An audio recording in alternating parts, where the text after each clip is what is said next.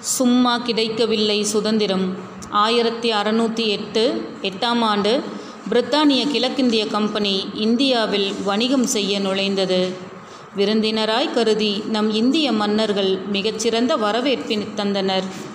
ஆயிரத்தி அறநூற்றி பன்னிரெண்டு சூரத்தில் தனது முதல் தொழிற்சாலை துவங்க அனுமதி பெற்றது.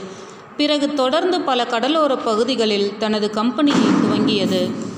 நமது நாட்டின் வளத்தின் மேல் ஆசை கொண்டு வளைத்து போட திட்டமிட்டது. அதற்கு நம் இந்தியர்களிடையே இருந்த ஒற்றுமையின்மையை பயன்படுத்தி கொண்டனர். மெல்ல மெல்ல நம்மையும் நம் நாட்டையும் அடிமைப்படுத்த துவங்கினர். நம்மை அண்டி வந்த அந்நியர்களுக்கு நாம் வரிகட்டி அடிமையாகும் நிலை வந்தது. அடுத்தடுத்து இந்தியா முழுவதும் பல இடங்களை ஆக்கிரமித்தனர். தொண்ணூறு சதம் இந்தியர்களை கொண்டு பிரித்தானிய இராணுவத்தை இந்தியாவில் துவங்கினர். நம் தாய்நாட்டில் நாம் அந்நியர்களுக்கு அடங்குவதா என்று கொந்தளித்து முளைத்தனர் பல சுதந்திர போராட்ட வீரர்கள்.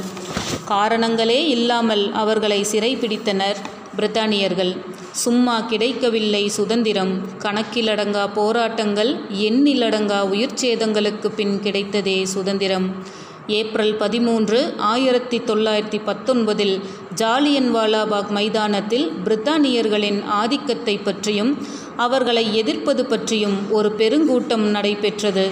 அப்போது தனது இராணுவத்துடன் அங்கு நுழைந்த பிரித்தானிய இராணுவ அதிகாரி ஜெனரல் டயர் அந்த மைதானத்தின் வழிகளை அடைத்துவிட்டு எவ்வித எச்சரிக்கைகளும் கொடுக்காமல் ஆயிரக்கணக்கான இந்தியர்களை சிறிதும் இரக்கமில்லாமல் சுட்டுக்கொலை செய்தார். சும்மா கிடைக்கவில்லை சுதந்திரம். நம் நாட்டின் கடற்கரையில் நம் இந்தியர்கள் உப்பு எடுக்கக்கூடாது.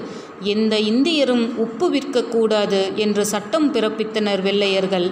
நம் எதிர்ப்பை எப்படி தெரிவித்தோம் தெரியுமா? மார்ச் பன்னிரெண்டு ஆயிரத்தி தொள்ளாயிரத்தி முப்பது. தடையை மீறி உப்பு எடுக்க மகாத்மா காந்தி அவர்கள் இருபத்தி மூன்று நாட்கள் இருநூற்றி நாற்பது மைல் தண்டியை நோக்கி நடைப்பயணத்தை வழிநடத்தினார். வெள்ளையர்களின் தடையை மீறி பல்லாயிரக்கணக்கான இந்தியர்கள் இதில் கலந்து கொண்டனர். சும்மா கிடைக்கவில்லை சுதந்திரம் இன்னும் எத்தனையோ?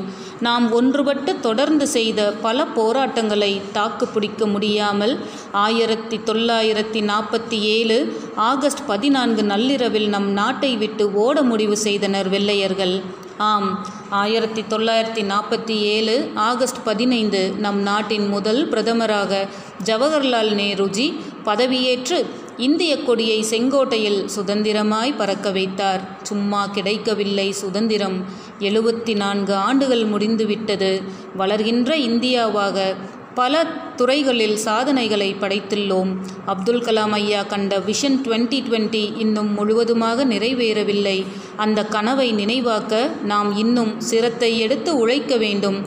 வல்லரசு இந்தியாவாக உருவாக்க இணைந்து பாடுபடுவோம். ஜெய்ஹிந்த்.